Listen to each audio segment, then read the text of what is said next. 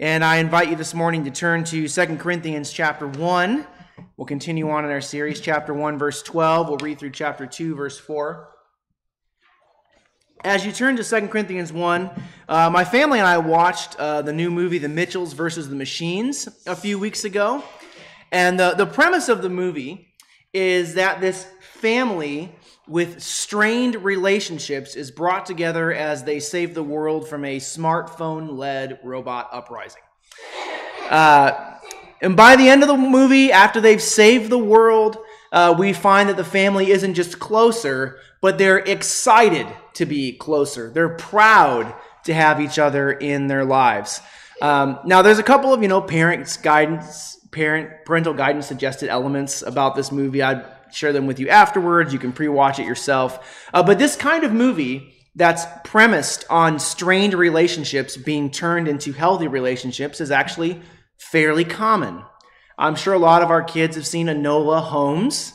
I know that because I think my kids watched it with a number of them. Uh, or The Incredibles.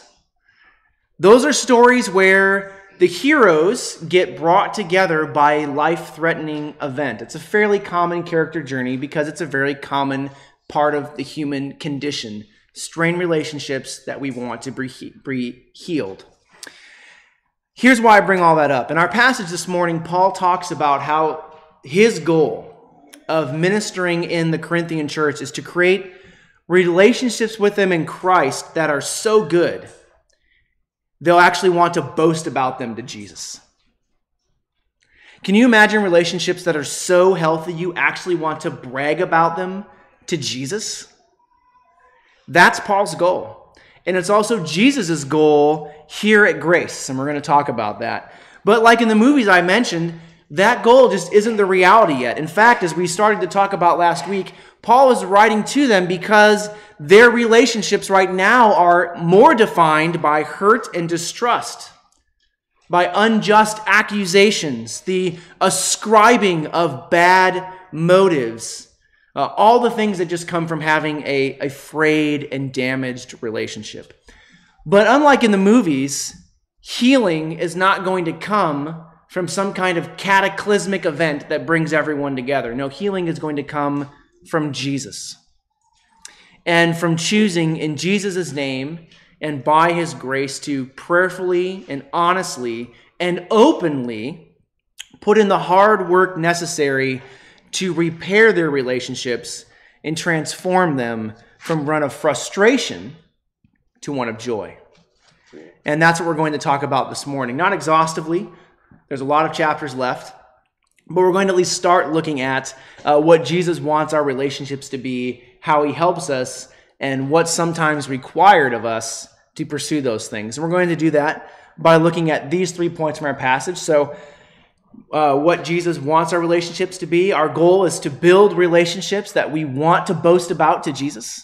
That's our goal. The second thing we'll look at is Jesus' continual yes to building those relationships. And then finally, we'll look at the difficult choices we sometimes have to make to have those relationships. So let's read 2 Corinthians 1, chapter 12, verse 2 through 4. Pray, and then we'll reflect on our passage this morning. Let's listen to God's word. Paul continues from where we left off last week about how we receive comfort from God, and he says, For our boast is this the testimony of our conscience that we behaved in the world with simplicity and godly sincerity, not by earthly wisdom, but by the grace of God, and supremely so toward you. For we are not writing to you anything other than what you read and understand, and I hope you will fully understand just as you did partially understand us, that on the day of our Lord Jesus, you will boast of us as we will boast of you. Because I was sure of this, I wanted to come to you first so that you might have a second experience of grace. I wanted to visit you on my way to Macedonia and to come back to you uh, and to come back to you from Macedonia and have you send me on my way to Judea. Was I vacillating when I wanted to do this? Do I make my plans according to the flesh? Ready to say yes, yes, and no, no at the same time. As surely as God is faithful, our word to you has not been yes and no. For the Son of God, Jesus Christ, whom we proclaimed among you, Silvanus and Timothy and I, was not yes and no, but in him it is always yes. For all the promises of God find their yes in him. That is why it is through him that we utter our amen to God for his glory. And it is God who establishes us with you in Christ and has anointed us, and who has also put his seal on us and given us his spirit in our hearts as a guarantee. But I call God to witness against me. It was to spare you that I refrained from coming again to Corinth. Not that we lord it over your faith, but we work with you for your joy, for you stand firm in your faith. For I made up my mind not to make another painful visit to you, for if I cause you pain, who is there to make me glad but the one whom I have pained? Thus far, the reading of God's own word. Let's pray.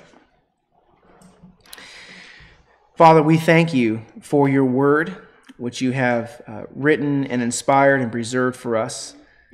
Father, we want your word to be written on our hearts so that it forms the way that we speak and think and live. We want to walk by the light it gives to our path. And Lord, we want to speak it to one another as those who believe that uh, your word is life and brings life. But Lord, we know that all of these desires will be unfulfilled unless your spirit works in us. And so, Father, we pray that your spirit would give us ears to hear, minds to understand, and hearts to believe. Father, may the words of my mouth as your preacher and the meditation of all our hearts as we are all called to hear and to consider and respond to your word May they all now be pleasing in your sight. And we ask this in Jesus' name. Amen. the first thing I want to look at is uh, Paul's goal of building a relationship with each other in Christ that's so good that we can brag about it to Jesus. And this point is based on what Paul says at the end of verse 14. He says, On that day of, of our Lord Jesus, you will boast of us as we will boast of you. Uh, the day of the Lord Jesus always means the day when Jesus returns and dead Christians are raised, resurrected into glorified bodies, into a creation that's been fully repaired from all of sin's effects forever. Now, here's why that's important. After our death, but before our resurrection, we Christians will be together in heaven as souls but not as bodies. And that means that we will be with each other in joy and in fellowship, but we will not be able to hug or shake hands or look one another in, eye, in the eye in a way that's recognizable to us because we don't have bodies. We don't have eyes, we don't have arms, we don't have legs. We won't be able to walk with each other or work together or sit and eat together in the ways that we consider fundamental to human relationships because we don't have bodies. And this is why Jesus has to wait until our resurrection before he can eat with us again. Otherwise, he'd be eating with us in heaven when we're there as souls, right? But we can't because souls don't have intestines, they don't have bodies. In other words, when we're in heaven, the Bible is very clear. We're happy, we're together, we are delighted. We're with Jesus. But the Bible is also clear we aren't whole. The day of the Lord's return is the day when we are made permanently whole, perfect, and glorified.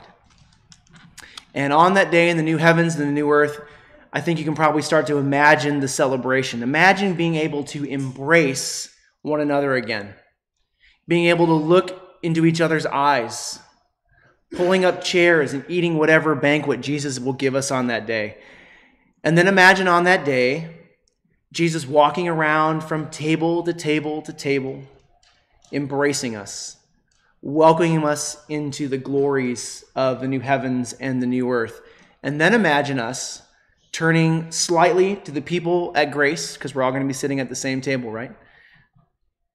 And saying, Jesus, let me tell you how glad I am to be back here with them because I've missed this part of our life together. Let me tell you about how wonderful our time was together and how hard they worked to show me your glory, even when I wasn't being the greatest person. Let me tell you about their love. Let me tell you about their compassion. Let me tell you about their empathy and their forgiveness. Jesus, they're the best. I'm so glad we're back together. And then imagine everyone else at the table turning and saying that about you. That's what Paul means when he says, On the day of our Lord Jesus, you will boast of us as we will boast of you. But even though that's the goal, and notice it's a goal Paul is confident they'll get to, right? On the day of our Lord Jesus, you will boast of us, and we will boast of you. He's confident, but they're not there yet. First, they have to get through this really difficult time in their life together. And here we're moving to our second point Jesus' continual yes to our relationship.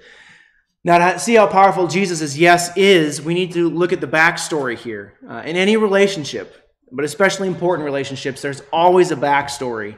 Uh, there's always past conversations, past events, past actions uh, that both form the way we talk to each other and the way we listen to one another. Will we listen with suspicion? Will we listen with humility? And that backstory, as those examples just showed, can be helpful or it can be harmful. And from the passage here, I think you can tell that there is a backstory here that's helpful and harmful. It's both. We see in verses 16 and 17 that there were plans to visit together as Paul was traveling to and from a region of the Roman Empire called Macedonia. In verse 23, you can see that there was a change of plans. And you can tell uh, in chapter 2, verse 1, from how Paul talks, that those visits and those plans and the fact that those plans changed was hard and painful. But that isn't the only backstory here. In verses 13 to 14, Paul talks about previous letters that he had sent to the Corinthians while he was trying to explain the goal of Jesus' ministry among them and to get their relationship to a place where they could boast about each other to Jesus. Uh, we're going to talk about this more as we go through the book, but just to fill you in enough to generally understand what's happening. When Paul and Silvanus and Timothy planted these churches, there was a tremendous amount of distrust throughout their ministry. Specifically, there were people inside the church, maybe outside the church, who kept accusing them of using the gospel to con people out of their money. You'll see that that accusation actually had staying power and follows them even up to the writing of this particular letter. But that wasn't all. After they got the church established with elders and pastors and deacons, they left but then they learned that serious divisions and sins had developed in the church. Paul will talk about that more in chapter 2, verse 5 and following. So we'll talk about them more in a couple weeks. But in response to those divisions and sins, Paul sent a letter. We call it First Corinthians. And in that letter, Paul said some hard and painful things. He tried to make them face some hard truths about themselves and their actions and what Jesus calls them to do. But Paul didn't just send a letter, he made a visit. He made at least three visits where he tried to bring healing and holiness to their relationship. And in between those visits, he sent another letter and another letter and maybe another letter. Bible scholars are not agreed on if there were two or three more letters. Uh, we don't have those. Uh, we just know they existed from things Paul says in sec- here in Second Corinthians. But by the way, if God had preserved those letters for us, the book that we call Second Corinthians would actually be Fourth Corinthians or Fifth Corinthians depending on how many letters. You can see the amount of time and energy Paul is putting into pursuing a boastable relationship to Jesus in this congregation. And all of these visits and all of these letters, they just appear to be full of hardship and pain. They're full of pleas for confession of sin and for repentance. They're also full of pleas for forgiveness, saying, Please forgive the people who've sinned against you. Because during these visits, there were clearly people who were just refusing to forgive because they were accusing each other, at least this is one of the things you'll see in the letter, of the where repentance is false. I don't have to forgive them because they don't really mean it. Sometimes that was probably correct, but most of the time it appears like it was false.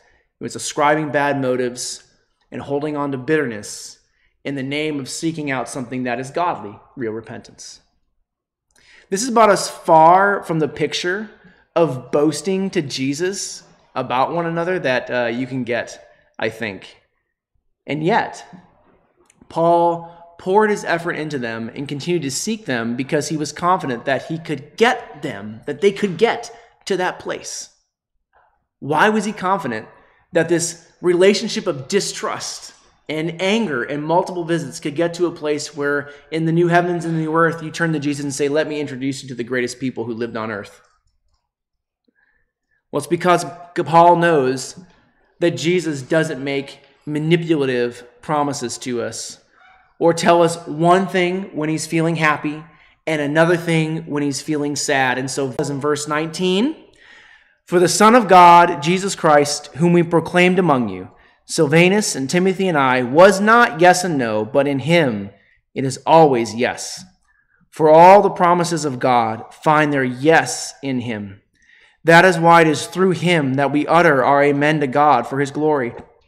And it is God who establishes us with you in Christ and has anointed us, and who has also put his seal on us and given us his spirit in our hearts as a guarantee. The gospel of Jesus, that through repentance, which is turning away from sin, and faith in Jesus, Jesus takes enemies and makes them family. Right? He takes his enemies and through forgiveness, regeneration, adoption, sanctification by the Holy Spirit, he makes us into family. He takes a people who, as Paul says in Titus, spent our days in malice and envy, hating each other and hated by one another, and through forgiveness and regeneration and adoption and sanctification by the Holy Spirit, makes us family with each other. And Jesus' promise to us is that that Spirit will pour His own love into our hearts and that he will write his word on our hearts, and that uh, he will build his kingdom of redemption and reconciliation on earth. And since the church is that kingdom and is the family of God, he will do that here. And not only that, as Paul says, Jesus gives to each one of his people the Spirit as a guarantee that not one of us will be excluded from his promises. In fact, as Paul says, Jesus is so much with us by his Spirit that he is currently establishing us, that is, building us together as his people. These are not general promises that are generally true. These are specific promises that are specifically true to each congregation and each Christian in each congregation. Meaning, Jesus is at work today, making us not just like one people who happen to get together on Sundays, but people that are so united to Christ and so transformed by Him that on the day when Jesus returns, we'll be able to boast about the life we had together here and rejoice that that life which Jesus has given to us will continue on forever in the new heavens and the new earth. And Paul is saying, I'm shooting for this goal because Jesus has promised it. And all his promises to us are yes and amen. And Jesus lives with us by the Spirit. So I know that this yes to me and yes to you is new every morning. We can do this, Paul says. We can experience the relationship that Jesus wants us to have. But not without hard choices and difficult decisions sometimes. Just because Jesus has promised it doesn't mean the way is easy. As a matter of fact, it's guaranteed to not be easy because where were all of Jesus' promises found at the other side of? The cross. And here we come quickly to our last point the difficult choices that we prayerfully have to make to pursue, to have those relationships. And here I just want to offer two observations about how Paul pursued Jesus' goal of creating relationships so good that we want to boast about them to him. And the first is that if we're going to have this kind of relationship, that we need to reject manipulation and stinginess. So in verse 12, Paul says that he and Timothy, and I'm assuming also Silvanus too, can boast that, quote, verse 12, we behaved in the world with simplicity and godly sincerity, not by earthly wisdom, but by the grace of God. The word translated as simplicity means either open handed generosity or sincere motivation. In other words, it means that when you act, you don't attach strings. You don't give in order to get. It means that you give freely without the expectation of return. And that's why it also means that when you do things and say things, you aren't hiding your motives. You aren't being manipulative. Because what is manipulation? Saying one thing, doing something, while hiding what you really want them to do, right? If I say this to them, then they'll do the thing I really want them to do. Now, there's different ways of manipulating people. I think Paul rejects all of them, but the one he explicitly rejects here is something that I can do, that I have done, and that I have been working on repenting of for years, which is telling people what they want to hear so that they stay your friend, but you actually have no intention of following through at all. In other words, saying yes because you know that's what they what they want to hear, but you're actually planning on it being a no. Oh, sure, I'll be there. I forgot. My bad. yes. No. This is what Paul means in verses 16 and 17 when he says, I wanted to visit you on my way to Macedonia and come back to you from Macedonia and then have you send me on my way to Judea. Was I vacillating when I wanted to do this? Do I make my plans according to the flesh, ready to say, yes, yes, and no, no at the same time? Paul says, You can tell from my past life among you that my motives are sincere. I've decided and I've lived among you in a way that gives without strings. I work hard to mean what I say. I don't say yes when I mean no. And that kind of honesty and commitment is hard, I think, because it opens us up to rejection and to conflict and the difficult conversations. But that honest, open hearted sincerity and generosity are what's required if we're going to have a relationship with Jesus that we can boast about. And that leads me to my second, just general observation, which is well, what happens when plans need to change? Because clearly, uh, that's what happened. Uh, Paul had said, Yes, I'm going to visit you, but then he changed his mind that happens, right? Things change. We don't know the future. But just because plans change, that doesn't mean that someone is avoiding you as it appears that they accused Paul of doing, which is why I think Paul talks about vacillation. It seems like someone was, if you're reading between the lines, it appears that people were saying, well, Paul clearly doesn't really care about us because if he did, he would have come and visited us, but he didn't come and visit us, which shows us that he says one thing when he's here with you and another thing when he's away. He says one thing to your face and another thing by a letter or an email or a tweet or a Facebook post or whatever. That's not what happens here. See, sometimes plans change because events change and you just say, hey, I really thought I could make it, but I couldn't. Other times plans change because if they didn't change, then needless pain and strain would happen. That's what happened here. As Paul says in chapter 2, verse 1, if he had followed through with his original plans, that would have meant another painful visit. Paul changed his mind because he knew that if he had followed through with his original intentions, he would have strained their relationships further in a way that they just did not need to be strained right now. And that shows us that in pursuing relationships that we can boast about to Jesus, sometimes that requires honest, loving confrontation. You're going to see that in the letter. It always requires simplicity and sincerity and motivation. And those are hard decisions to make and live with. Sometimes it requires space and time, which is a hard decision too to make and live with. And knowing which to choose is hard and as the preacher, I get to tell you that we're going to talk about how to discern that in a different sermon because it's a different passage later on in the text. So stay tuned. Um, but changing our minds on which is best is also hard because it can feel like vacillating, right? Which can mean it can seem to other people that they, we don't really want a relationship with them.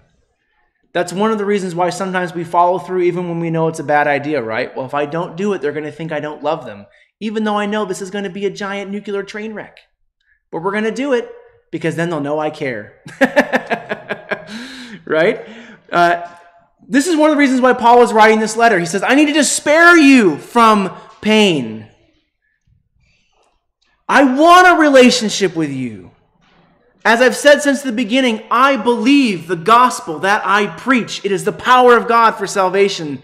It is the way that God gives his amen to our life together. It's the way he gives us Jesus. I believe that the gospel of Jesus is real and that Jesus wants to give us a relationship that's so good that we'll boast about it to him in heaven in the new creation. And because I believe that, and because you've seen me live with a, in a way with you that shows that, Please believe me when I tell you I changed my plans because it was good for you that I not come. It was good to increase the distance a little bit more, to give you just a little bit more time to think, a little bit more time to pray, a little bit more time to change. And believe that because I want you to chase the same goal that I have, which is a relationship that we can boast about to Jesus.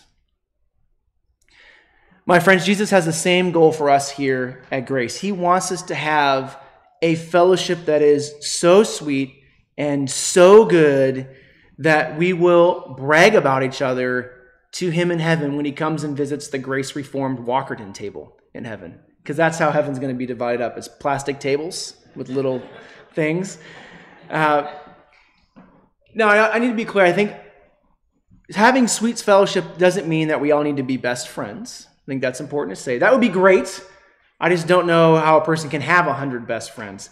But it does mean that we can have a relationship in the body that is so full of trust and love and repentance and forgiveness and empathy. Keeping the microphone. Holiness, kindness, righteousness. That it's noticeable that we actually fulfill God's promise in the Old Testament, that we can taste and see that the Lord is good through the fellowship of the saints. And this is part of how we get there in Jesus' name and by his grace. We get there by aiming directly at having boastable relationships together, by choosing to show in Jesus' name open hearted sincerity and generosity to each other, and by prayerfully discerning when it's time to speak and when it's time to stay silent, when it's time to draw near, when it's time to give some distance, when it's time to keep our plans unchanged, and when it's time to change them, all wrapped in the motive of what gives us the best chance of living a joyful life together in Jesus. And we can do all of that together because Jesus is with us. He lives with us. The Spirit is with us. He is the guarantee of our inheritance and all of God's promises to us in Christ by the Spirit are yes and amen. Amen. Let's pray. Father, thank you that uh, you love us so much and you've blessed us so greatly in Jesus that we can actually pursue relationships that are so good uh, by your grace that we will be able to boast about them to you in the new heavens and the new earth. Father, please produce in us what we need to chase uh, this goal and this promise. Uh, give us sincerity and generosity. Give us courage and endurance and patience. Give us wisdom. And most especially, give your love for us to us. Pour it into our hearts uh, so that we can fulfill your command to love each other as you have loved us in Christ. And we ask this all in Jesus' name. Amen.